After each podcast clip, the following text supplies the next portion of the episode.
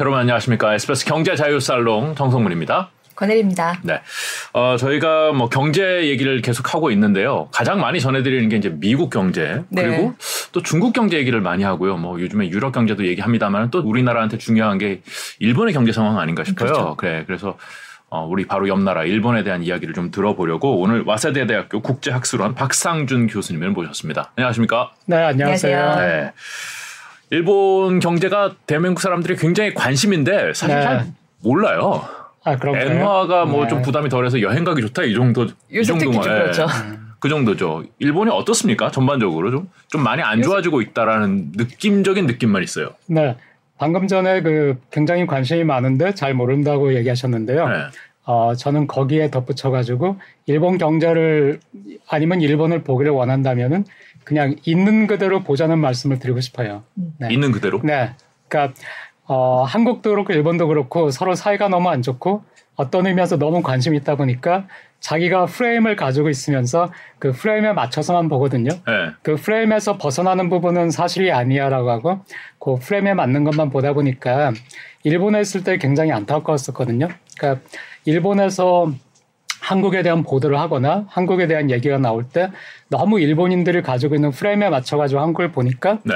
한국 사람들이 왜 저렇게 화가 났는지 한국에서 뭘 원하는지를 모르는 상태에서 일본에서는 계속 얘기를 하는 거예요. 그러니까 너무 한국 사람 입장에서 안타까워요. 음. 한국하고의 관계를 보려면은 한국을 알아야 되고 한국 얘기를 들어야 될 텐데 계속 자기네 안에서만 얘기하니까. 근데 제가 한국에 왔더니 한국도 똑같은 거예요. 일본 얘기를 듣거나 일본에 대해서 알려고 하지 않고 한국 안에서 한국이 알고 있는 일본만 가지고 계속 얘기를 하는 거예요. 네. 네, 그래가지고 열심히 이런 데 나오면은 일본을 있는 그대로 내 얘기를 하려고 하고 있습니다. 그리고 이제 일본 경제 뭐 얘기를 하셨는데 안 좋은 게 맞고요. 그런데 한국에서 일반적으로 인식하거나 아니면 보도하는 것만큼 안 좋진 않아요. 어. 사실 요새는 워낙 그 원에 비해서 N이 좀 싸가지고 특히 네. 이 코로나 통제가 좀 풀리면서 요새 대부분의 해외는 거의 일본으로 네. 가시죠. 일어나요. 네. 예. 네. 근데 그렇긴 하지만 지금 일본 내에서의 일본 사람들이 느끼는 물가는 좀 굉장히 오랜만에 뭐4% 정도의 네. 상승률을 찍었더라고요. 네. 어떻게 느끼고 계신지 좀 얘기를 해주시면. 일본에서도 물가가 많이 올랐어요. 그래가지고 되게 뭐- 오랜만에 보는 모습이죠. 아, 그럼요. 일본에서는 물가가 안 올라가지고 문제였잖아요. 네. 디플레이션 때문에 문제였고 일본의 아베노믹스라고 하는 그 정책에서 가장 중요한 파트가 이제 양적 완화인데 양적 완화의 목표도 2%의 물가 상승률을 안정적으로 유지하는 것이었거든요. 근데 이 2%의 물가 상승률을 안정적으로 유지하는 것이 양적 완화 2013년 시작하고서도 뭐 안 됐어요. 2% 잠깐씩 된 적은 있었, 있었지만 월별로 단 잠깐씩 된 적은 있었지만은 1년 넘게 2%가 유지되는 경우는 없었거든요. 만성적인 저물가. 더 적. 네, 네, 그렇죠. 뭐 0%에서 1% 사이를 왔다 갔다 했어요. 아무리 노력을 해도. 그런데 이제 작년이 1년으로 본다면 2022년이 1년으로 본다면은 아마 한 2.5% 정도 나올 것 같고요. 그리고 또 아까 4% 말씀하신 것은 작년 12월에 네. 네, 4%가 됐습니다. 그러니까 그렇게 2%를 달성하려고 했는데 안 됐는데 오히려 일본 입장에서는 드디어 2%가 넘은 게 되긴 하는데 초과 달성. 네, 그렇죠.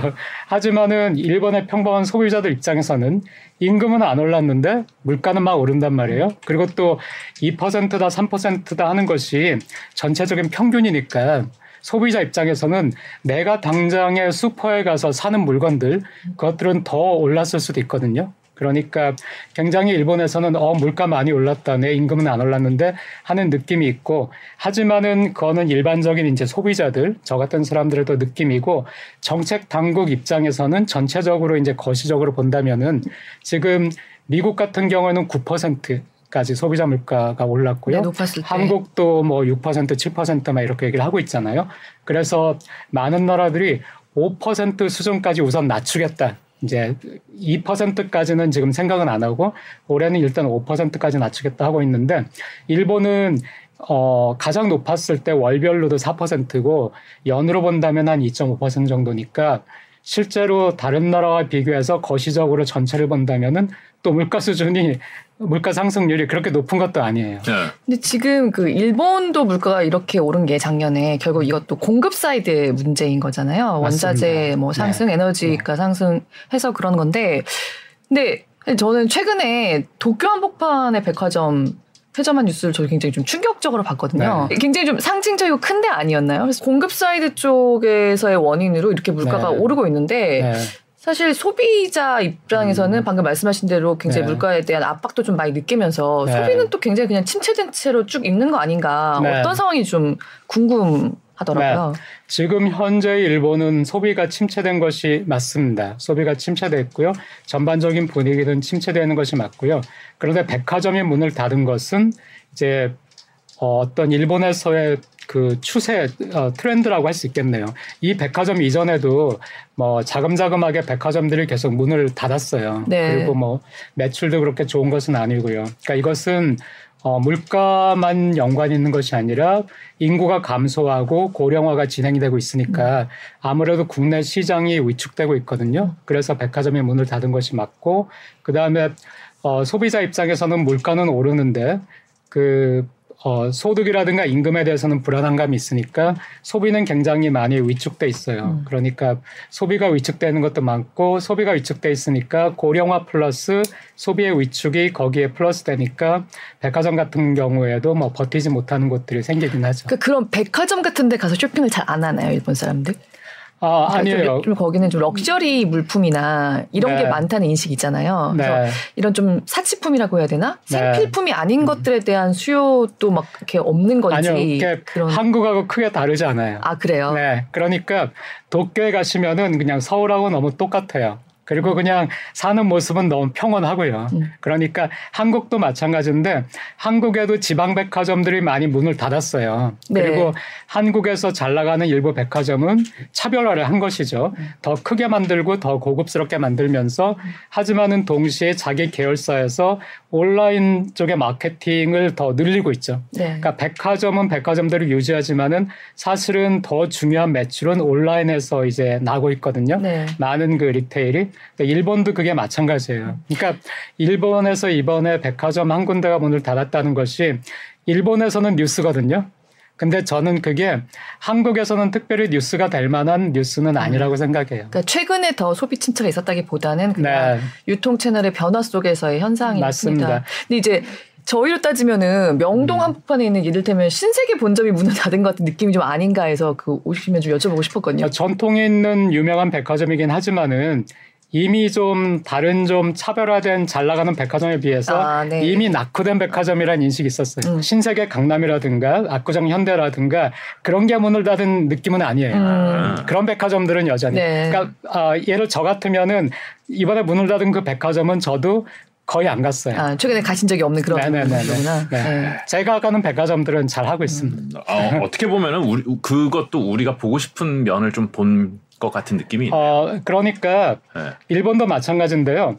한국의 청년 실업이 너무 심하다든가, 뭐 청년 실업 때문에 막 이런 문제가 있다든가, 한국이 이번에 출산율이 막 0.8도 깨졌어. 네. 이런 뉴스가 나오면은 일본에 신속하게 보도가 돼요.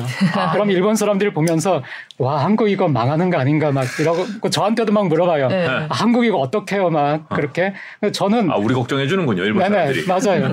근데 반대로 한국에 오면은 자 그 백화점이 문을 닫았다 하면은 일본에서 큰 뉴스는 아니에요. 음. 그러니까 그 백화점을 오랫동안 애용했던 사람들이 아 섭섭해요 이렇게는 하지만 그런데 그 뉴스가 한국에서는 또 크게 크게 나오니까. 네, 나오니까 한국에서는 저보고 또막와 막 어떡해요 일본 그러거든요. 아, 그- 그렇게까지 말하자면 소비 침체가 더 최근에 더 강해졌다는 걸 보여주는 그런 상징적인 사건 같은 게 아니라 약간 이미 경쟁에서 조금 도태된 그런 곳이 문을 닫은 맞습니다. 느낌이었군요. 예. 네. 물가 얘기를 돌아가서 네. 네, 잠깐 해보면은 2% 목표하는 게 달성이 너무 어려웠잖아요. 네. 4%가 찍혔잖아요. 네. 그럼 우와 네. 해냈어 이건가요? 아니면 어 너무 힘들어 이건가요? 그렇지 않습니다. 아까도 말씀하셨는데 네. 지금 물가가 상승한 것은 공급 측 요인이잖아요. 네. 달가운 요인이잖아요. 예를 들어서 일본 같은 경우에는 에너지가 자급이 안 돼요. 그러니까 뭐 식량도 그렇고요. 식량하고 에너지는 늘 그 수입을 해야 되죠. 더구나 2011년에 동일본 대지진 있고 나서는 원자력 발전소가 굉장히 많이 문을 닫았죠. 네. 네, 그리고 이제 지금 일부만 가동을 하고 있으니까 그 원유나 그 가스의 천연 가스의 그 수입이 훨씬 더 많이 늘었거든요. 그런데 2021년에 비해서 2022년에 그 원유의 달러 가격이 40% 이상 뛰었어요. 그러니까 그렇죠. 일본에서는 뭐 굉장히 수입 물가가 늘었죠. 거기에다가 엔화가 아시다시피 굉장히 엔저가 발생했잖아요. 네. 그러니까 엔저 때문에 그 물가가 더 뛴 거예요. 이 엔저까지를 포함하면은 원유의 수입 가격이 1년 동안에 70%가 상승한 거예요. 이게 일본 경제에 그대로 흡수가 되잖아요. 그러니까 기업들의 물가 지수는 막 8% 9%까지 뛴 거예요. 그랬는데 이 소비자 물가 지수는 이제 뭐 3% 이렇게까지 뛰었는데 왜 그러면은 원유 가격 엄청 상승하고 엔저 발생하고 기업 물가가 그렇게 많이 뛰었는데 소비자 물가는 오히려 2%는 넘었지만 겨우 다른 나라에 비한다면 겨우 3, 4%냐 한다면은 일본은 기업들이 이 전략인데 되도록이면은 물, 이 가격을 크게 움직이지 않으려고 해요. 이 생존하기 위해서 그런 전략이 있으니까 기업이 어느 정도 이제 흡수를 하는 거예요. 그 충격을 흡수를 하고 그 다음에 아까 또 말씀하셨는데 소비 측에서는 지금 분위기가 안 좋으니까 소비가 굉장히 위축돼 있어요. 그러니까 네.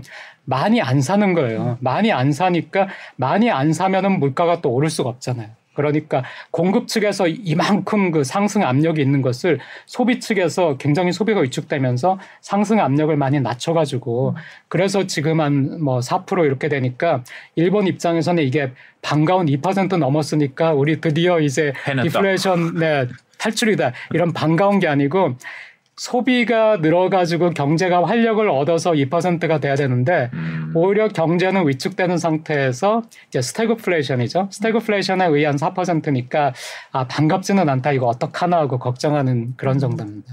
근데 지금 엔저 요인은 그대로이긴 한데 좀 천연가스라든가 원유 가격은 어느 정도 좀 안정이 되고 있으니까 작년 연말에 찍은 그 4%는 이제 올해는 이대로는 아니. 유지가 안 되지 않을까요? 네, 맞습니다. 어, 굉장히, 굉장히 포인트를 짚으셨는데요. 그러니까 원유 가격이 안정이 됐죠. 한 번 올랐다 안정이 됐고, 그리고 N 저도 150N까지도 갔었는데, 그쵸. 이제 그게 어느 정도 진정이 돼 가지고 130 N에서 움직인단 말이에요. 달러당. 네. 맞습니다. 네. 그러니까 N 저도 진정이 되고 그렇기 때문에 일본에서는 올해의 물가 상승률도 한 뭐 3%가 되지 않을 것이다. 이렇게 예측을 하고 있어요. 2%대. 어, 네. 어, 그러니까 뭐 2.5에서 2.5에서 3% 정도. 네. 음. 그렇다고 하면은 사실 이제 일본이 굉장히 오랫동안 유지했던 실질 마이너스 금리 0%대 금리 이거를 좀 버리고 조금이라도 좀 긴축 쪽으로 돌아설 거다라고 한 얘기가 있었었는데 네. 그거는 좀 변동이 있을 수도 있는 건가요? 아니면 네, 그렇죠. 우선은 지금 일본의 상황을 본다면은 뭐 하나 1, 2, 3 이런 식으로 본다면은 첫 번째 정부 부채가 너무 많잖아요. 네. 정부 부채가 너무 많으니까 어, 보통 1년에 신규로 국채를 한 40조 N 정도 발행을 하거든요. 그러니까 아무리 적어도 뭐 36조, 37조는 발행을 하고요. 많으면 뭐 60조 엔도 발행을 해요. 그러니까 40조 엔이라고 사, 생각한다 하더라도 40조 엔이면은 한국 돈으로 400조 원이잖아요. 네. 그만큼의 국채를 새로 발행을 해야 돼요. 그러면은 국채를 새로 발행할 때는 약정 이자를 새로 정해 가지고 이제 찍어 줘야 되는데 음. 그 약정 이자라는 건 지금 시장 금리에 의해서 결정이 되는데 그동안은 10년물 국채의 시장 금리가 0%니까 원금만 갚는 식으로 국채를 막 계속 1년에 40조 엔씩 발행을 한 거잖아요. 네. 그랬는데 이제 만약에 지금 이제 시장 금리가 0.5까지 올라갔어요. 10년물 국채가. 음. 그러면은 지금 뭐 40조 엔씩 찍어내는 국채들은 0.5그 퍼센트를 줘야 된다는 얘기잖아요. 지금까지 안 주던 이자를 주니까 이자 부담이 늘어나죠. 그러니까 첫 번째 일본은 이 거대한 국채 이자 부담 때문에 그 금리를 어, 올리는 거를 굉장히 그 꺼려해요. 네. 이게 하나 있고요. 근데 두 번째 그래서 이제 계속 그 어, 장기 금리의 상한선을 0.25로 했는데 작년 12월에 0.25에서 0.5로 정말 오랜만에 올렸거든요. 음. 올린 것이 아니라 어, 금리를 올린 것이 아니라 금리의 상한 그러니까 이걸 넘어가지 못하겠도록 하겠다는 상한을 0.25에서 0.5로 작년 12월에 올렸는데 왜 이걸 올렸냐면은 엔화가 막 폭락을 거듭한 거예요. 그래서 150엔까지도 깨졌는데 순간적으로 150엔이 깨질 때 일본 은행에서 개입을 해가지고 이거를 145엔 정도를 돌려놨더니 145엔으로 돌려놓으니까 또 갑자기 엔화를 팔고 달러를 사겠다는 수요가 막 시장에 몰려들어가지고 음. 다시 또 148엔까지로 밀리고 그러니까 150엔을 지키는 것도 몇 조 엔의 그 외환 보유액을 써가지고 시장에 개입을 해도 그 150엔을 지키는 게 아마 어려운 거예요. 지키긴 지켰지만은 음. 그 150엔을 지키고 한 145엔 정도를 지켰지만은 이거를 계속해서 아무리 외환 보유액이라도 계속 쓸 수는 없는 것이거든요. 음. 그러니까 이 N화의 폭락을 과연 막을 수 있느냐 하는 그런 두려움이 생기니까 여기에서 0.25에서 0.5로 금리를 올려봤어요. 음. 왜냐하면 엔화의 폭락의 이유가 금리 차잖아요. 네. 미국과 일본에. 그러니까 0.5로 올렸는데 0.5로 올리고 나서 엔화가 130엔 정도에서 안정이 됐어요. 음. 네. 그러니까 두 번째 엔화의 폭락이 다시 그 있을 것 같으면은 그런 상황이 되면은 금리는 올릴 수가 있어요. 이번처럼 엔화의 폭락은 진정을 시켜야 되니까. 네. 그런데 엔화가 130엔 정도에서 안정이 된다면은 시장에 개입할 이유가 없어요. 음. 금리를 올릴 이유가. 아, 일본 사람들은 130엔 정도면 적정하다라고 생각하는군요. 네, 네. 130엔 정도일 때 일본 기업이 가장 영업이익을 잘 냈어요. 음. 그러니까 아. 120엔에서 한 135엔 정도 사이 이 정도일 때 역, 이 지난 21세기의 우리의 경험상 일본 기업들의 영업 실적이 가장 좋았거든요. 음. 그러니까 그 정도는 이제 일본에서는 용인할 수 있는 음. N 저죠. 네. 그리고 세 번째가 물가. 많은 나라에서 금리를 한국도 그렇고 미국도 그렇고 금리를 올리는 것이 물가 때문이잖아요. 근데 물가가 아까 말씀드렸듯이 일본에서는 지금 뭐 올해는 3%도 안 될 것이다. 음. 이렇게 네. 되고 있으니까 많은 나라에서 5%로 억누르기 위해서 금리를 올리고 있는데 음.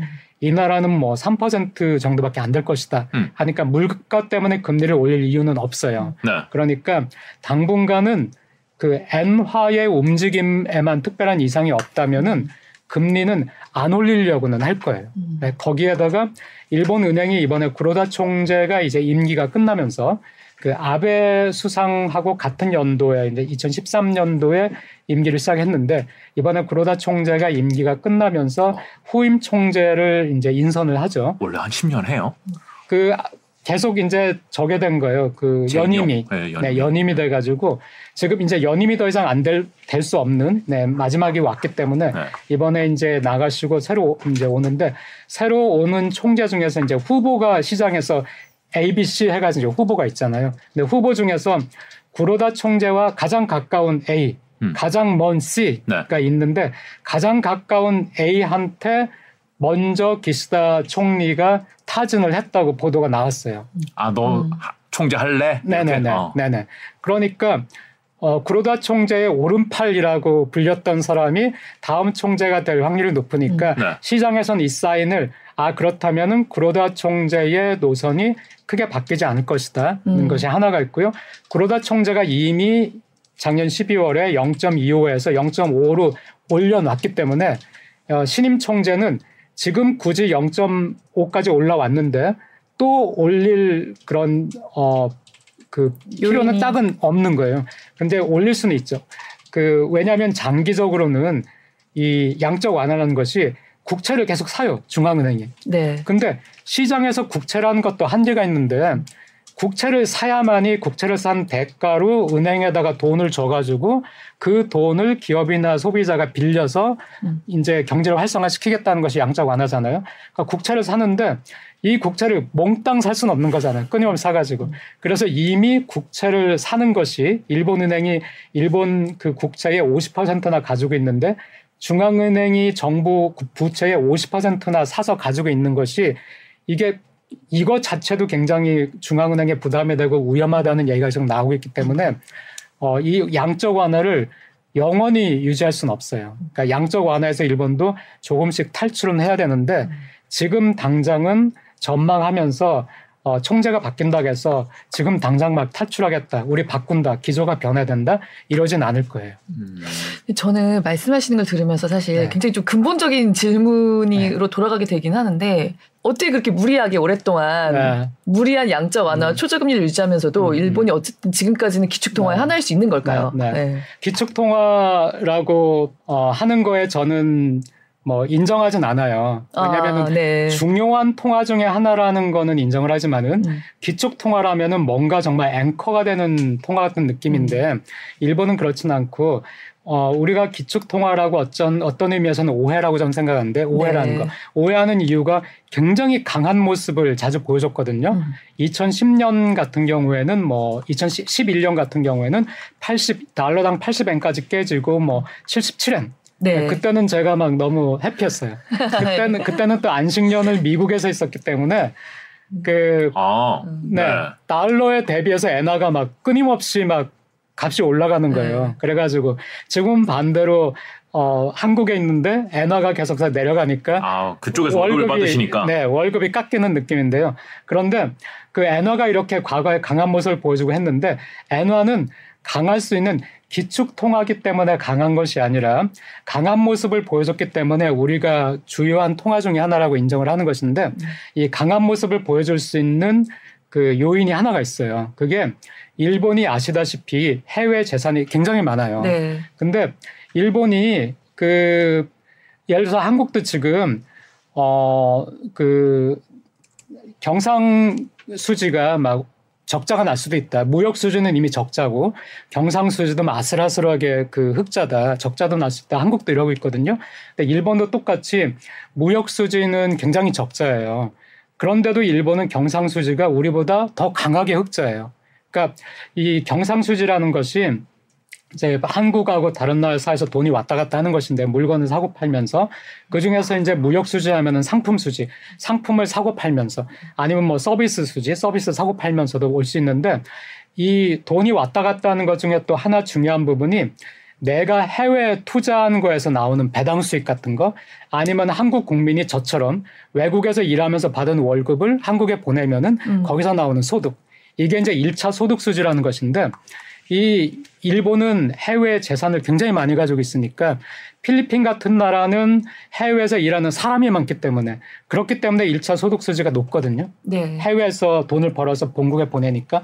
근데 일본은 해외 재산을 굉장히 많이 가지고 있으니까 그 해외에서 그 일본에 보내는 돈이 많으니까 1차 소득 수지가 굉장히 많아요. 네. 그래서 이 1차 소득 수지가 무역 수지에서 적자를 보더라도 1차 소득 수지가 그걸 다 덮어버리는 거예요, 일본은. 그러니까 경상 수지가 항상 흑자예요. 그런데 이 일본의 그 1차 소득 수지라는 것은 왜 그렇게 많으냐면은 일본 기업들이 생산 시설을 1985년 플라자 합의 때부터 굉장히 많이 해외로 이전을 했어요. 그러니까 현대자동차도 지금 굉장히 다국화돼 있잖아요. 네. 그래서 현재 현대자동차가 세계 7개 나라에서 생산을 하고 있어요. 유럽에서도 생산하고. 근데 도요타는 22개에서 생산을 하고 있어요. 그러니까 훨씬 더 많잖아요. 그러니까 생산시설이 훨씬 많은 거예요. 그러니까 지금 같은 상황에서도 해외에 가지고 있는 자회사, 해외 법인, 해외에 가지고 있는 탄광이나 이런 곳에서 엄청난 소득을 만들어내는 거예요. 음. 그러면은 그 소득이 외화로 달러 주로 이제 달러 아니면 유로나 외화로 해외에서 발생을 하잖아요. 이 발생한 그 해외에 발생한 소득이 해외에 있어요. 해외에 있다가 일본에서 어떤 일 때문에 필요하게 되면은 그 해외 소득이 이쪽으로 들어오는 거예요. 근데 들어서 일본 엔이 좀 강해질 것 같다 하는 생각을 하면은 더 강하기 전에 그 빨리 이 해외 소득을 가져와야 되겠다 이런 생각도 하기 때문에 뭔가 요인이 생겨가지고 해외 소득이 들어올 때 달러가 일본에 들어올 때는 엔화를 사야 들어오는 거잖아요. 네. 네, 달러를 팔고 엔화를 사잖아요. 엔화를 사게 되는 순간에 엔화 가격이 오르는 거잖아요. 그러니까 항상 엔화를 살 수 있는 해외 소득이 엄청나게 있으니까 엔화가 강할 수 있는 요인이 있는 거예요. 그리고 또 하나 이제 반대로 엔화가 약할 수 있는 요인은 말씀하신 것처럼 엄청난 양적 완화를 했잖아요. 엔화 가치를 떨어뜨리겠다는 거잖아요. 그래서 양적 완화를 엄청나게 그 하니까 아베노믹스 이후에 엔화 가치가 많이 떨어졌죠. 그, 그 이전에 막 100엔 이하로 뭐 90엔, 80엔 막 이러던 엔화 가치가 120엔으로 순식간에 됐는데 엔화 가치가 떨어지긴 했지만은 엔화 가치가 떨어졌다 하더라도 이번에 150엔까지도 이제 폭락을 했었죠. 그러니까 150엔까지도 폭락을 했다는 얘기는 이제 전 세계가 일본 경제가 그렇게 튼튼하지 않구나.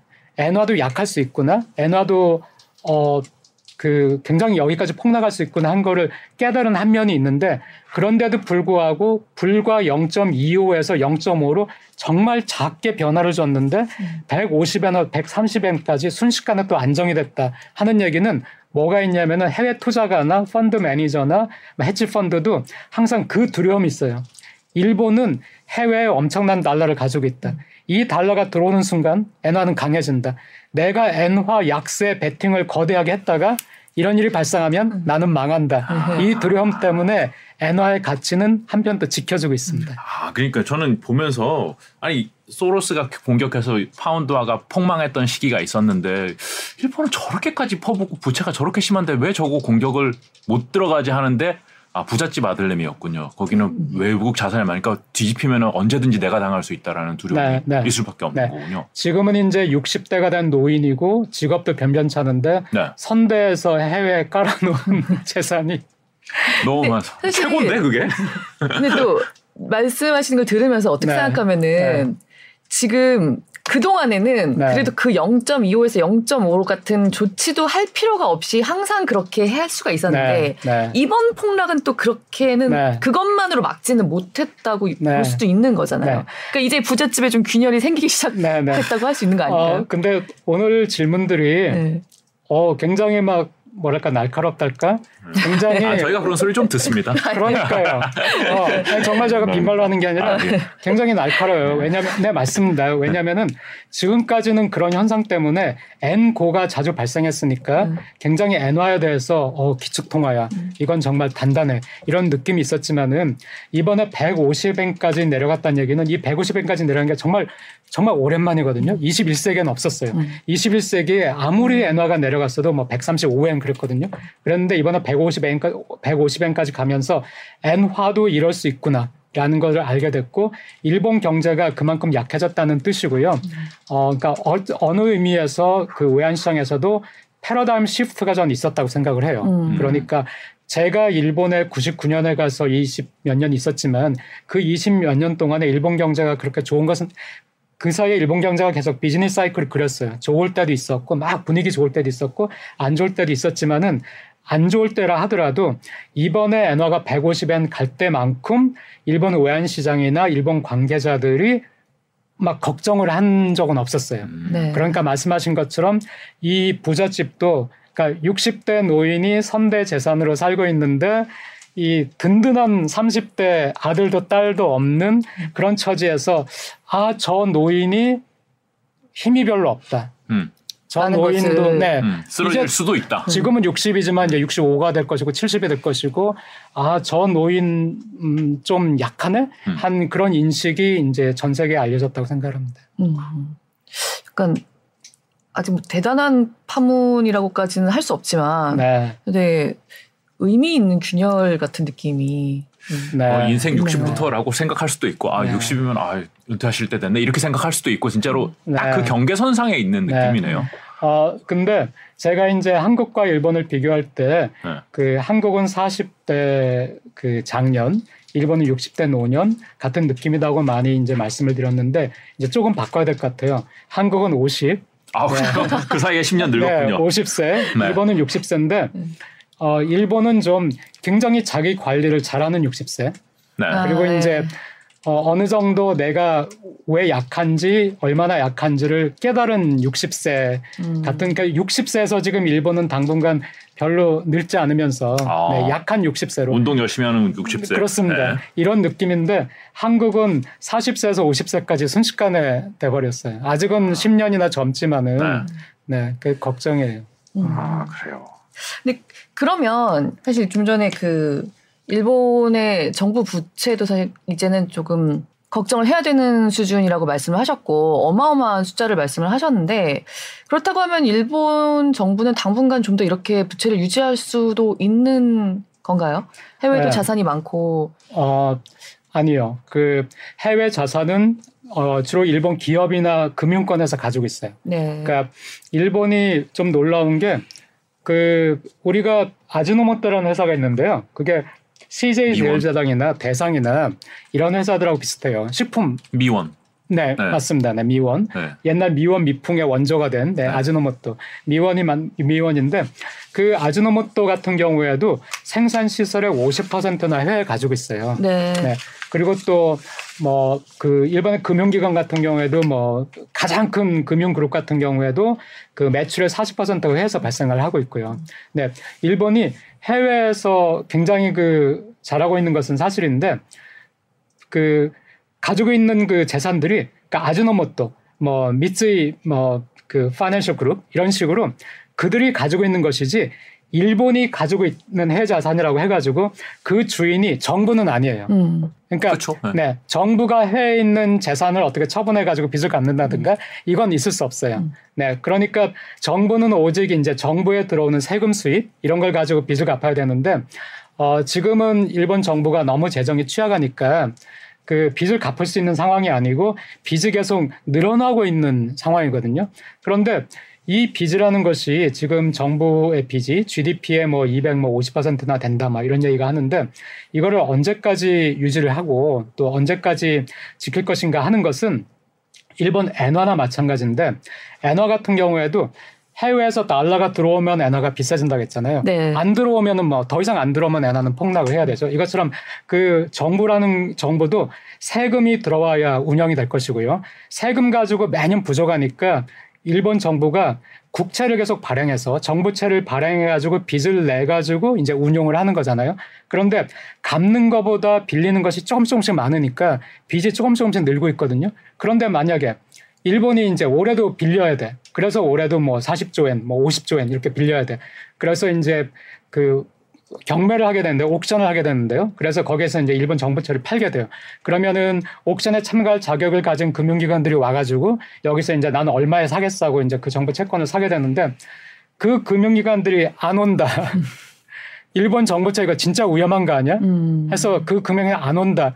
안 산다. 음. 그러면은 일본 정부가 수가 없는 거예요. 음. 어디서 돈을 빌려 와가지고 지금 만기가 된 국채를 갚아야 되는데 이걸 갚으려면은 금융기관들한테 자기네 정부채를 팔아야 되는데 네. 금융기관들이 옥션에 안 와가지고 정부채를 안 사겠다? 그러면은 어떻게 할수? 사면 되죠. 아 BOJ는 네. 그 법상 거의 대부분의 국가가 그런데요. 한국도 마찬가지고 그 중앙은행은 정부의 부채를 직접 살 수는 없어요. 그러니까 정부의 부채는 자격을 가진 금융기관들이 처음에 옥션에 참가해서 사게 되고요. 네, 네. 그 금융기관들이 또 다, 다른 금융기관이나 개인한테 팔게 되고요. 그때 이제 그 금융기관들이 BOJ한테 팔 수는 있어요. 네, 네, 네. 그러니까 BOJ가 처음엔 못 사기 때문에 누군가가 처음엔 사줘야 돼요. 누군가가 사주는 이 단계가 필요한데 이 단계에서 누구도 안 사면은 그럼 팔 수가 없는 거예요. 근데 BOJ가 사주는 거 뻔히 알 여기 0.1%만 붙여가지고 맞습니다. 팔면은 바로 그냥 돈 먹는 건데 안 사요? 아, 맞습니다. 맞습니다. 그러니까 여태까지는 그런 거예요. 지금까지는 어 이제 그 도쿄에 있는 그 트레이더들, 도쿄에 네. 있는 이제 그 정부 국채 트레이더들 그런 정부 국채가 이자율 지금 약정 이자도 뭐 0%고 네. 뭐 이윤도 안 남을 것 같은데 너네 이걸 왜 사? 이걸 왜 사냐 하면은 나오는 답이 항상 BOJ가 사가니까 BOJ가 아주 약간이라도 마진을 덧붙여 가지고 BOJ가 사가니까 그러니까 뭐 정부 부채 사 가지고 BOJ한테 팔면은 그 이득이 나니까 그래서 이제 그렇게 해. 근데 BOJ가 이제 사간다고 생각을 하니까 일단은 사죠. 사서 BOJ한테 넘기는데 만에 하나 BOJ가 위험할 수 있다라는 생각을 하게 된다든가 아니면은 정부 부채를 사가지고 BOJ에 넘기는 이거보다도 지금 현재 미국은 뭐 훨씬 금리가 높아. 근데 왜 내가 여기에서 겨우 요 정도 마진을 가지고 뭐 여기서 이래? 그냥 나는 뭐 미국이나 뭐 한국에서 뭐 거래하겠어.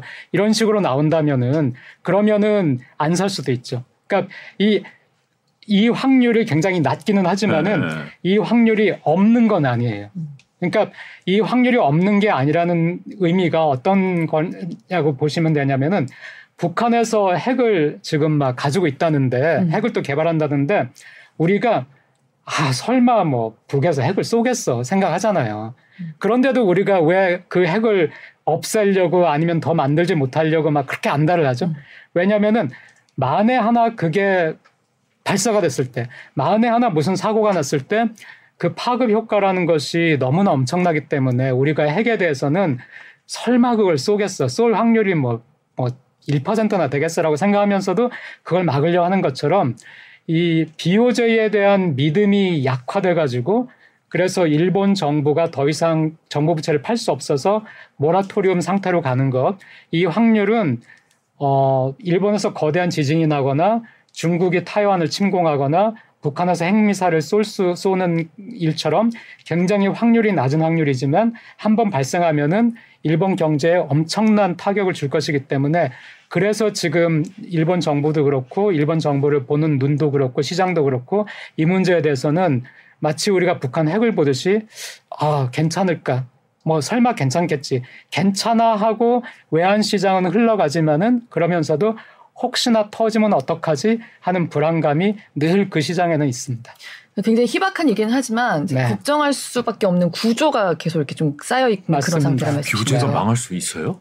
그러니까- 한국은행이 망할 수 있나? 이런 생각을 하는 거잖아요. 일본 사람 입장에서는. 네, 그 비오제가 망하고 한국은행이 망한다는 얘기는 그 똑같이 파산 거기는 이제 그 파산의 위험이라는 것은 없는 것이죠. 왜냐하면 음, 찍으면 발- 되니까요. 네, 발권력이 있기 때문에 그런데 어 거기서 망한다는 얘기는 똑같이 BOJ가 발행한 가장 중요한 그 엔화. 어, 네, 것인 엔화. 네.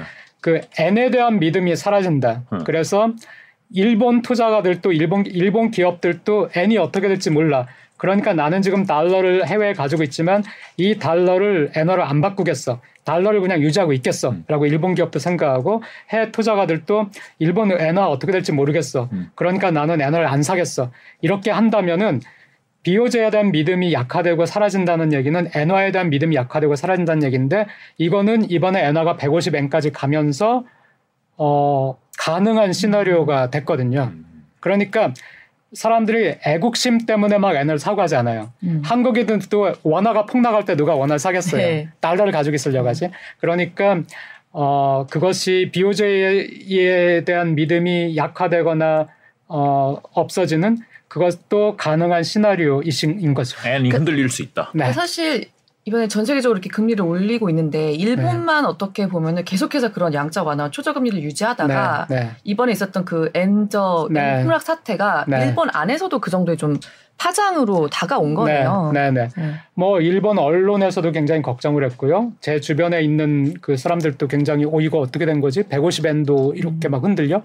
이렇게 어, 엔화가 이렇게까지 약할 수 있어? 음. 하는 어, 충격을 받았습니다. 음. 그렇군요. 우리는 와 일본 여행 갈 수 있는 타이밍이다. 언제 코로나 풀리나 이 생각했는데 일본에서는 좀 그 다르게 받아들일 수도 있겠네요. 네. 사실 우리로 생각하면 우리도 환율이 옛날에 외환위기 때 막 엄청나게 네. 치솟고 그러면 네. 어, 이거 어떻게 되는 거 아니야 네. 이런 생각을 하니까요. 어, 그런데 또 150엔에서 130엔이 또 순식간에 갔거든요. 그러니까 음. 벌써 그러니까 내려왔어요. 또 저력을 음. 음, 다시 한번. 했는데 네. 모두가 깨달은 거죠. 아, 어렵죠. 저 부잣집 아들이야. 이거 깨달은 거죠.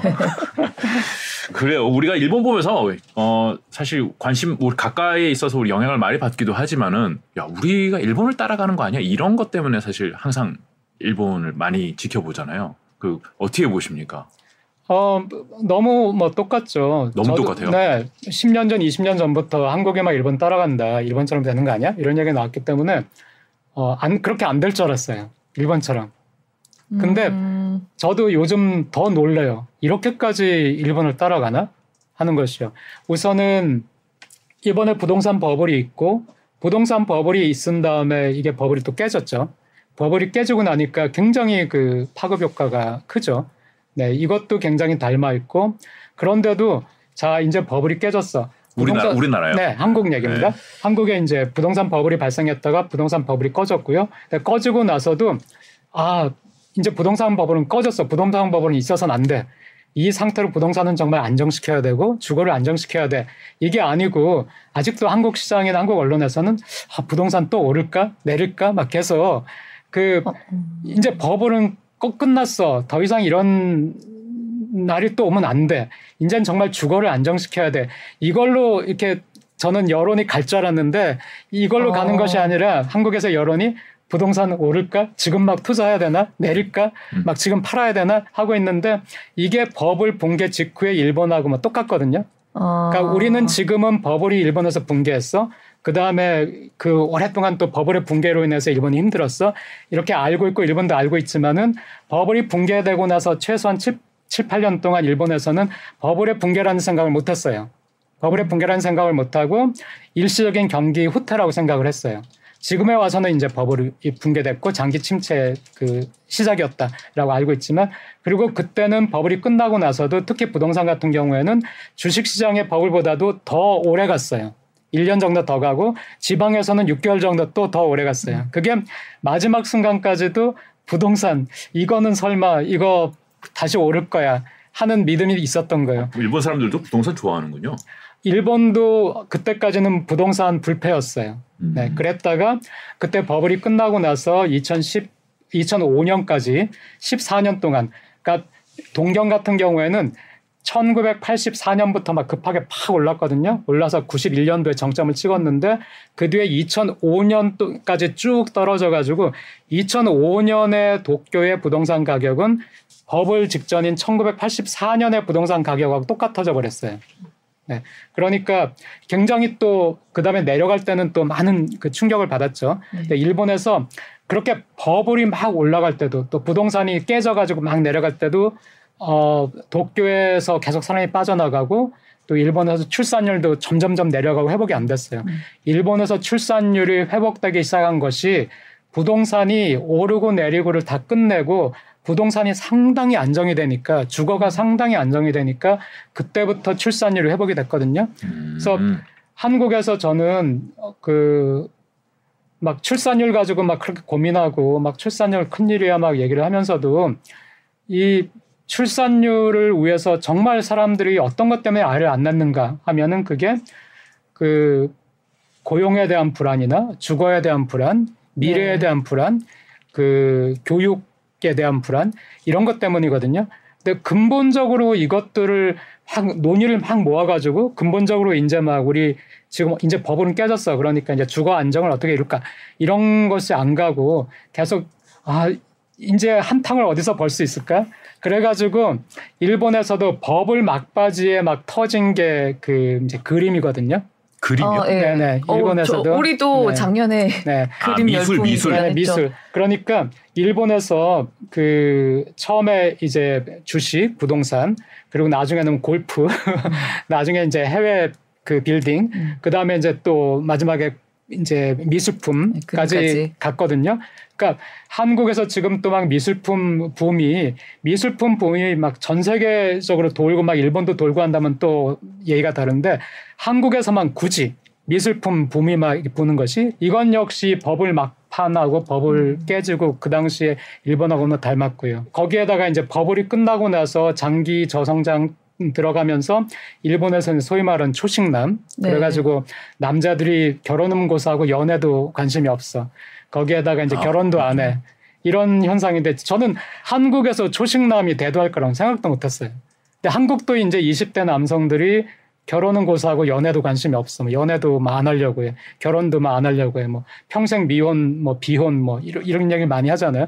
오히려 지금의 일본보다도 더 심할 정도로 이제 지금 비혼주의가 막 하고 있는데 이것까지도 한국이 똑같아졌네 하면서 경제라는 것이 사회 심리라는 거하고 어떤 연관이 있나라는 거를 생각해 볼 정도로 어, 이렇게까지 같아지나 하는 생각을 하고 있기 때문에 어, 굉장히 지금 우리가 정신을 차려야 된다. 왜 정신을 안 차릴까 하는 생각을 하고 있고요. 지금의 한국이 그래도 90년대의 일본보다는 기업은 더 좋아요. 어, 90년대 기업, 기업, 일본 네, 기업보다 90년대 낫다. 일본 기업보다. 왜냐하면 90년대 일본 기업은 아까도 얘기했지만 그 이전에 버블기와 버블기 이전에 일본 기업이 엄청 잘 나갈 때 그때의 마인드를 오랫동안 버리지 못했어요. 음, 그러니까 전부 다 일시적인 경기 후퇴라고 생각했고 이게 막 자기네가 부동산에 엄청 투자하고 뭐 주식에 투자하고 해외 그 자산에 투자하고 한 이런 것들이 엄청난 손해를 낼 거라는 것도 생각을 못 했고 계속 이 혁신이 없었어요. 음. 미국에서 막 마이크로소프트, 애플 나오고 페이스북 나오고 막 구글, 아마존 막 나오고 할 때 일본은 사실 나온 게 별로 없고 심지어 어느 정도냐면은 지금 한국에서 카카오톡 쓰지만 일본에서 라인 가장 많이 쓰는데 네. 이 라인의 개발이 네이버에서 나온 거잖아요. 그러니까 이, 이것조차 없었다는 거잖아요. 일본에서는 그 당시 90년대하고 2000대 초반에 그리고 일본 기업들이 많이 각성해 가지고 지금 굉장히 튼튼하게 된 것은 2010년대 들어서거든요. 음. 그러니까 20년이나 사실 일본에서 잃어버린 거예요 기업들이. 근데 지금 한국 기업들은 그걸 봤기 때문에 한국은 전체적으로 저는 정신을 안 차리고 있다고 생각을 해요. 그런데 네. 한국 기업들은 기업은 아, 정신 안 차리면 망하는 거잖아요. 당장에. 그러니까 기업들은 긴장감이 있어요. 어, 근데 일본은 사실 자동차인데 전기차 같은 데 있어서도 일본 차 얘기 별로 못 들어봤거든요. 네. 현대, 테슬라, 독일차 네. 뭐 이렇지. 네. 근데 지금 일본 기업들이 강해져 있는 상태라고 얘기를 네. 할수 있는 걸까요? 네. 그 저도 이제 안식년 끝내고 일본 가면서 일본 가면은 나도 전기차 살까 하고 도요타하고 혼다를 한번 모델을 봤어요. 아, 정말 사고 싶은 게 한 대도 없는 거예요 모델이. 아 그 현대 사야 되겠다 일본 가서 네, 그런 생각을 할 정도로 형편없죠. 근데 이거하고 반대로 이제 두 가지 면을 다 봐야 되는데 한 가지 면은 도요타가 2000년, 2021년, 2022년 3년 연속 전 세계에서 가장 많은 자동차를 판매한 것이 도요타예요. 그렇죠. 어. 자동차 판매량 네, 1위죠. 자동차 판매량이 전 세계 1위고 미국 시장에서의 점유율도 1위 도요타가요. 그리고 또 도요타가 2022년 결산은 아직 안 나왔죠. 5월쯤에 나오니까. 근데 2021년 결산이 작년 5월에 발표됐을 때 3조 엔 정도의 영업이익이었는데 이것도 도요타의 역사상 가장 많은 영업이익을 낸 거예요. 자, 이거는 이제 도요타가 굉장히 강하다는 것을 보여주죠. 또 제가 아까 도요타는 세계 22개, 23개 나라에서 만들고 있다고 얘기를 했잖아요. 그러니까 그만큼 침투를 많이 했어요. 그리고 도요타가 어, 유럽에선 잘 안 나가는데 중국에서도 되게 잘 나가요. 그러니까 이거는 도요타 강점인데 자, 그다음에 이제 전기차 얘기를 하셨잖아요. 어, 도요타가 혁신이라는 측면에서 일본 기업들이 어떻게 맞습니다. 하고 있는지가 도요타가 테슬라보다 8배나 자동차를 많이 팔아요. 테슬라보다 8배나 자동차를 많이 팔았는데 영업이익은 테슬라하고 거의 똑같아요. 음, 그러니까 장사를 이렇게 효율적으로 그러니까 건 자동차 한 대당 8분의 1밖에 못 벌었다는 네. 얘기잖아요. 어, 그리고 또 전기차만, 어, 전기차만 본다면은 도요타하고 혼다가 전 세계에서 판매량이 어, 15,000대 정도, 현대 기아는 고사하고, 현대 기아는 뭐 탑10 안에 확 들어가 있는데, 또 도요타 혼다는 전 세계에서 굳이 순위를 매기자면 뭐 30위 정도? 정말 존재감이 없어요. 그러니까 이건 또 도요타의 굉장히 또 약점이거든요. 자, 그러면 이 강점과 굉장한 굉장히 많은 돈을 벌었다. 전 세계 시장에 막 굉장히 침투했는 도요타하고 지금 전기차에서는 정말 존재감이 없는 도요타. 이 도요타가 이 다음에는 어떻게 될 것인가 하냐면은 그거는 사실 저도 알 수가 없고요. 도요타 자신도 알 수가 없고 도요타의 경쟁사인 현대차도 그거는 알 수는 없는 것이지만 어떤 거는 우리가 알 수 있냐면은 지금 도요타도 전기차에서 굉장히 늦어졌다는 걸 알아요. 그렇기 때문에 도요타가 전기차에 굉장히 많이 투자를 많이 하기 시작했어요. 그리고 또 투자할 수 있는 돈이 있습니다. 지금까지 벌어둔 엄청난 돈이 있으니까 이 돈으로 엄청나게 투자를 하고 있으니까 도요타가 전기차에 엄청난 투자를 해가지고 얼마나 갈 수 있을지, 얼마나 따라잡을 수 있을지 이게 하나의 포인트고 두 번째로 이제 그 자동차는 전기차가 되고 자율주행차가 되면서 점점점 내연 기관 내연차에 비해서 이제 수요가 줄 거예요. 이제 sharing을 하게 될 것이고요. 전 세계적으로 인구도 줄고요. 어 그렇게 되기 때문에 그러면은 자동차만 가지고는 먹고 살 수가 없어요. 아무리 전기차 자율주행차 한더라도 뭔가가 또 필요해요. 이게 드론이 될지 뭐가 될지 모르겠지만 도요타는 지금 현재 도전하고 있는 것이 스마트 시티 짓고 있거든요. 후지산 아래쪽에다가 이미 착공을 했어요. 음. 그러니까 스마트 시티에서 굉장히 중요한 게 도로망, 이동 수단 네. 뭐 이런 거잖아요. 네, 이런 것들을 이제 일본의 여러 회사들을 데려와 가지고 이거 착공을 하고 있고 이게 이제 사우디아라비아의 네옴시티에 가려 가지고 별로 각광은 못 받는데 이런 걸 하고 있고 또 하나는 2029년을 목표로 해가지고 달에서 달리는 탐사선을 지금 개발 중이에요. 토요타가요. 네네. 음. 그런데 그 아르테미스 프로젝트는 아시죠? 네. 이 아르테미스 프로젝트에 일본의 작사, 나사에서 하는 이 프로젝트에 일본의 작사가 이제 일본- 일본의 나사인데 JAXA가 여기 파트너로 참여하고 있거든요. 음. 아르테미스 프로젝트 웹페이지 그거 소개를 보면은 이제 JAXA하고 파트너라고 나오는데 이 JAXA가 도요타를 끌어들여 가지고 도요타 혼다를 끌어들여서 도요타가 지금 지금 아르테미스 프로젝트라는 거는 사람이 탄 유인 우주선을 달에 보낸다는 거잖아요. 그럼 달에 보내면 옛날처럼 거기서 몇 발짝 걷고 나서 어 드디어 인류가 뭐 몇 스텝 했어 이걸로 끝낼 수는 없잖아요. 이번엔 달에 가면은 거기서 자동차를 몰고 달을 돌겠다는 거거든요. 음. 근데 이 자동차는 이제 도요타가 개발을 하고 있는 거예요. 음. 그래서 2029년에 두 명을 태워가지고 달에서 이제 달리겠다. 근데 이 자동차를 달리려면은 자동차뿐만 아니라 타이어도 필요할 것이고요.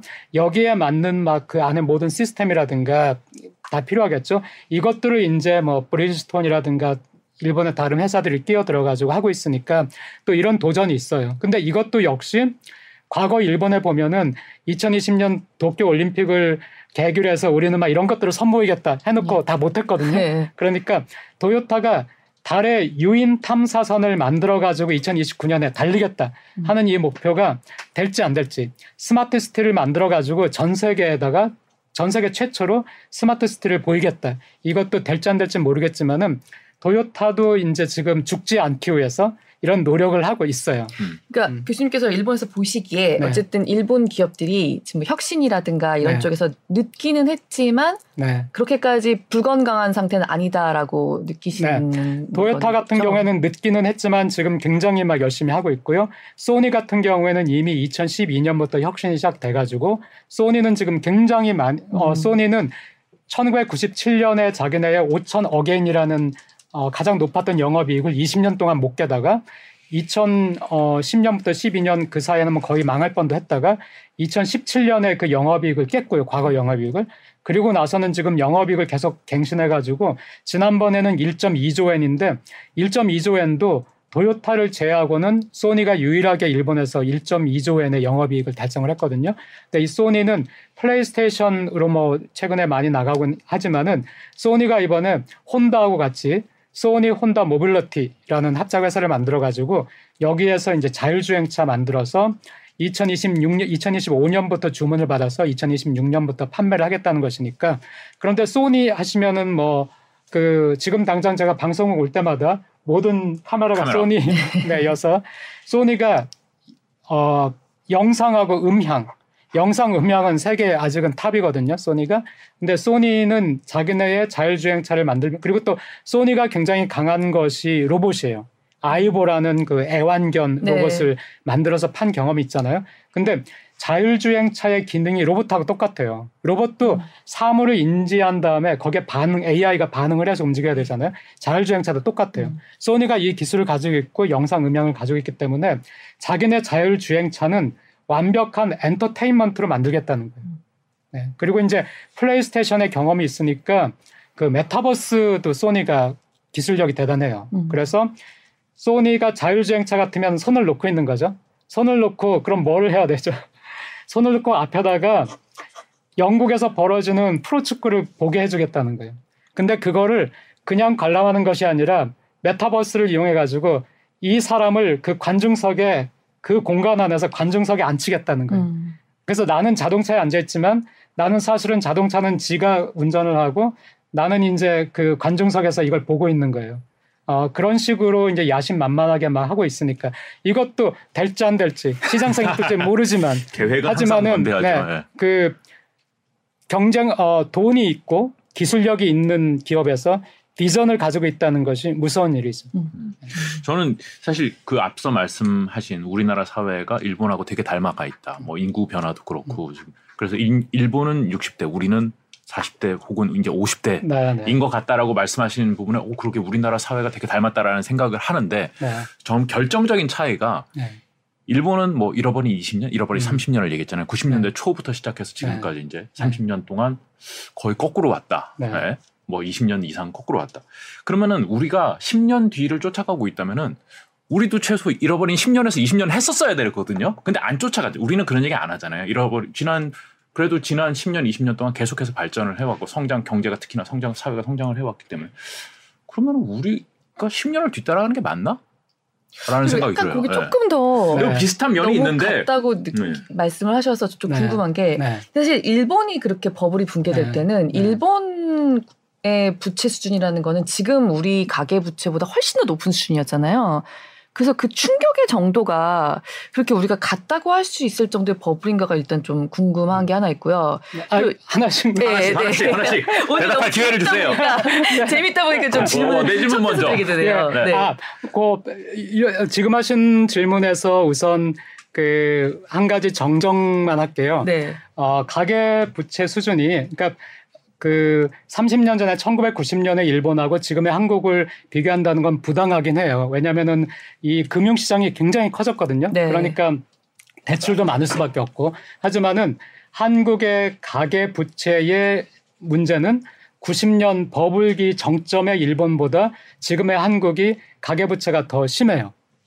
어, 그러니까 가계 그런가요? 부채는 네 그렇습니다. 아, 그러니까 우리는 가계부채고 일본은 정부 부채인 맞습니다. 거죠. 네. 네. 그리고 그 당시에 일본은 정부 부채도 굉장히 안정적인 지금의 한국 어, 수준 정도밖에 안 됐고요. 정부 부채가 그리고 가계 부채는 지금의 한국보다 훨씬 더 그쵸. 적었어요. 음. 가계 부채가 굉장히 역사적으로 많은 시기였음에도 불구하고 일본 내에서 하지만 지금의 한국보다도 적었으니까 지금의 한국이 가계 부채가 얼마나 많은지를 알 수가 있는 것이고요.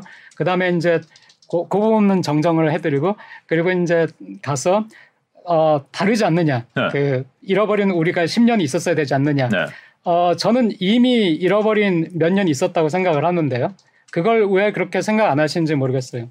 이미 한국의 그 실질 GDP 증가율을 그래프를 그리면은 일본도 어떻게 되냐면은 실질 GDP 증가율을 그리면은 이런 식으로 내려가요. 그래서 평균을 내면 이렇게 이렇게 이렇게 스텝 스텝 스텝 내려가요. 한국도 똑같아요. 스텝 스텝 스텝 내려가 가지고요. 지난 5년을 한번 보시면은 굉장히 내려와 있어요. 뭐 2% 정도로 내려와 있거든요. 그러니까 그 과거에 4%도 낮다고 했지만 지금은 이제 2% 정도로 내려와 있었고 그다음에 지금 그건 선진국 경제들은 다 어느 정도 그렇지 않나요? 아, 네, 그렇죠. 네, 네. 관계 그렇지만은 일본에서 처음에 잃어버린 10년 동안에는 어영부영 일본이 뭐가 뭔지 모르고 어영부영 지나갔고요. 그 다음에 이제 드디어 10년이 지나고 나니까 막 임팩트가 막 와가지고 실업률, 자살률 이런 게 가장 높아진 것이 90년대 말에서 2000년대 초예요, 일본이. 음. 근데 90년대 말에서 2000년대 초에 일본보다 지금 한국이 고용하고 자살 같은 것이 더 안 좋아요.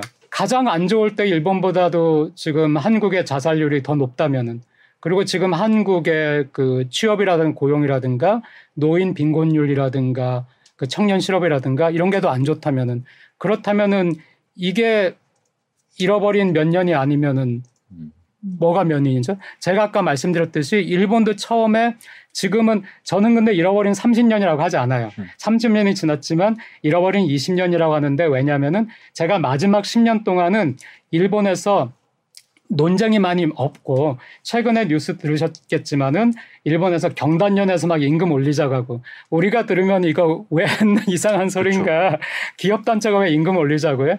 어 그리고 막 노동시간 단축하겠다고 막 전 사회가 막 열심히 노력하고 여성 고용 늘리겠다고 막 하고 노인 고용 늘리겠다고 하고 이견이 별로 없이 최근에 10년은 일본이 어떤 방향은 잡고 있어요. 이게 될지 안 될지 모르겠지만 그런데 그 이전에 20년 동안은 제가 일본에서 일본도 계속 양적완화 해야 되냐 말아야 되냐 뭐 우선 개혁을 해야 되냐 말아야 되냐 막 계속 논쟁이 많았거든요. 노동시간 단축해야 되냐 말아야 되냐. 근데 20년이 지나고 나서 20년을 잃어버리고 나니까 일본이 아 이런 것들은 이렇게 했어야 되는구나 하는 거를 정리하기 시작을 한 거예요. 네. 근데 지금의 한국은 과거 일본처럼 정리가 안 되고 있어요. 음. 그러니까 노동시간 단축해야 돼 말아? 노동시간 단축하면 우리 오히려 그 성장 못하는 거 아니야? 아니면은 뭐 여성의 고용 이런 것도 굉장히 지금 사회적으로 얘기가 많고요. 이런 식으로 임금도 올려야 돼 말아야 돼? 최저임금 너무 올리, 올린 거 아니야? 어떻게 어느 정도 적정한 수준이야? 이런 것이 굉장히 혼란스러운데 잃어버렸다는 것이 방향을 잡지 못하고 막 갈팡질팡하면서 혼란스러운 그게 잃어버린 거 아닌가요? 음. 우리가 잃어버리지 않은 시기는 반드시 성장을 했다고 해서 안 잃어버린 것이 아니라 잃어버리지 않았다는 것은 드디어 우리 사회가 우리 사회를 이해하고 갈 방향을 정했다. 그러면 잃어버린 것이 아닌데 성장 좀 낮다 하더라도 근데 갈 방향을 정하지 못하면은 잃어버렸다고 저는 생각하는데 그런 점에서 우리는 이미 잃어버린 시기를 어, 스타트가 언제냐 하는 것은 나중에 우리가 알게 되겠지만 지금 2023년 2월을 본다면은 저는 지금 잃어버리고 있다라는 생각을 하고 있습니다. 아, 우리도 이미 음. 시작했다. 네, 네. 일본은 정신 차렸다. 네, 일본은 너무 60이 돼가지고 너무 늦게 정신을 차렸죠. 저희는 50대인데 희망이 있는 건가요? 희망이, 아, 60도 하는데 왜 50을 뭐. 희망이 있고, 어, 아까 말씀드렸듯이 일단 기업이, 어, 그 당시 일본 기업보다 낮기 때문에 네. 희망이 있고, 일본을 봤기 때문에 또 희망이 있고, 어, 저처럼 이제 한국도 잃어버린 시기가 시작됐으니까 지금 빨리 좀 어떻게 좀 어, 합시다. 음. 한국도 그 어떻게 해야 고용을 높일 것인지, 어떻게 해야 또 출산율을 늘릴 것인지 이런 것들을 막 지금 빨리 논의를 합시다. 지금 막 어떻게 좀 합시다. 특히 연금 개혁 같은 경우는 이제 할 분위기잖아요. 네. 네, 그런 점에서 저는 희망은 그런 얘기를 막 하는 사람들이 있고 또 움직임이 있기 때문에 희망은 있다고 생각합니다. 희망은 있지만은 저는 지금도 막 이 국뽕에 취해가지고 일, 일본에 관한 편향된 뉴스만을 보면서 네. 어 일본은 망했어 막 이제 한국은 막 K 드라마 막 이제 막 정상에 섰어 막 하면은 저는 그분들에게 그게 90년 그 일본이 망하기 시작한 그 시점의 일본 사회의 모습이었다고 말씀을 드리고 어. 싶어요. 일본의 버블이 터질 때는 사실 네. 그 전에 플라자 합의라는 게 있었잖아요. 네, 네. 그런 일본이 굉장히 좀 수출 흑자를 계속 낼 수 있었는데 미국에서 말하자면 딱 stop을 시키고 이거를 엔고를 만들면서 갑자기 일본이 이제 성장률이 낮아지기 시작하니까 거기서 이제 금리를 낮추고 그러면서 생긴 버블인데 어떤 지금 너무 예전의 일이기 때문에 지금이랑 네. 단순 비교하기 좀 어렵긴 하지만 네, 네. 일본은 어떤 그런 사건이 있고 네. 그로부터 요- 약간 버블이 발생하기 시작한 게 있는데 네, 저희하고는 또 그런 면에서는 네. 지금 버블하고 좀 양태가 좀 다르지 않나. 네. 그 부분에서 이제 다른 면은 있지만은 일본이 다만 그 플라자 합의가 있었고 버블이 있었고 그냥 버블이 깨졌고 요거만 있었으면은 그 뒤에 일본이 그렇게 20년을 잃어버리지 않았을 것 같아요. 그런데 음. 그때 일본 사회가 너무 도취돼 있었던 거. 네. 그 다음에 또 1990년대 중반부터 생산 가능 인구가 감소하기 시작했고 그때 아까도 말씀드렸지만 버블기의 주거 환경이 너무 나빠진 거예요. 너무 올라가니까 그러니까 계속해서 대도시에서 사람들이 떠나고 출산율이 뚝뚝뚝뚝 떨어진 거예요. 그러니까 출산율 떨어지고 생산 가능 인구가 감소하고 고령화가 급속히 진행돼 가지고 일본은 이미 2005년에 초고령 사회, 우리는 지금 초고령 사회에 들어가는데 일본은 2005년에 이미 초고령 사회에 진입을 했거든요. 이게 발생하면서 일본이라는 나라가 급속히 늙고 내수 시장이 위축되는 것이 그 버블의 붕괴하고 겹치면서 이렇게까지 힘들게 됐다고 생각을 하거든요.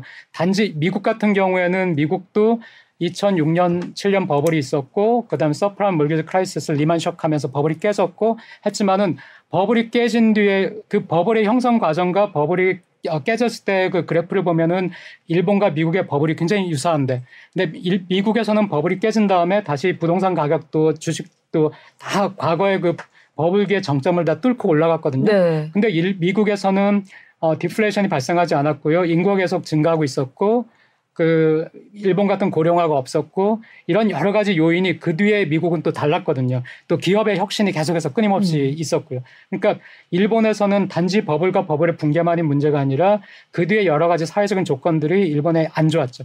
그런데 한국 같은 경우에는 버블이 어떻게 발생했든지 이유와 상관없이 미국에서는 플라자 합의 이후에 적극적인 내수 부양 때문에 버블이 발생했다면은 한국에서는 코로나로 인한 적극적인 내수 부양, 전 세계적인 분위기, 또 부동산에 대한 믿음, 영끌 이런 걸로 인해서 버블이 발생을 했고요.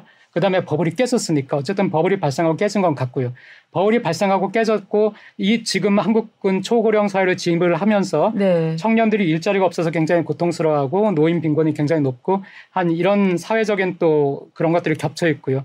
출산율이 뭐 너무 떨어져 가지고 지금 어 연금이 2057년 이전에 뭐 고갈이 될 것이다 이렇게 하고 있는 것이 또 겹쳐 버렸으니까 저는 굉장히 많은 경제적인 사회적인 현상은 기업이 그나마 잘하고 있는 거하고 K 드라마나 이것도 굉장히 중요한 산업이라고 생각하는데 그 두 가지를 제외한 굉장히 많은 나머지 분야에 있어서는 그 잃어버린 20년의 일본하고 굉장히 유사한 그 모습을 보이고 있다고 생각합니다. 그렇게 생각하면은 초고령 추세 같은 건 저희가 일본보다 훨씬 심하기는 또 하죠. 네, 네, 네.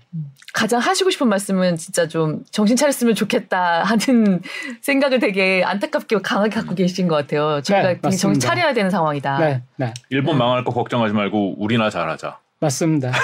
네. 일본의 그 이제 제가 2010년대 돼가지고 기업들이 막 정신 차리고 막 혁신하고 막 개혁하고 했다고 했잖아요. 그때 이제 혁신이나 개혁에 성공한 그 일본 기업인들이 자기 뭐 자사전도 내고 막 했을 때 이 사람들이 제일 죄스럽게 생각하고 제일 후회하는 것이 20년 전에 우리가 이렇게 했어야 된다. 음. 그래요. 우리가 이제 그거를 벌써 이제 몇 년 했다고 이제 진단을 하셨는데 여기서 정신 차리고 우리 또 극복할 수 있을 거라고 기대하면서 그럼요. 끝내야겠죠? 예, 예. 네. 예, 오늘 일본 와세대 대학교 박상준 교수님 모시고서 예, 일본 이야기 그리고 우리 경제 이야기도 같이 좀 들어봤습니다. 나와주셔서 고맙습니다. 아, 감사합니다. 네, 감사합니다.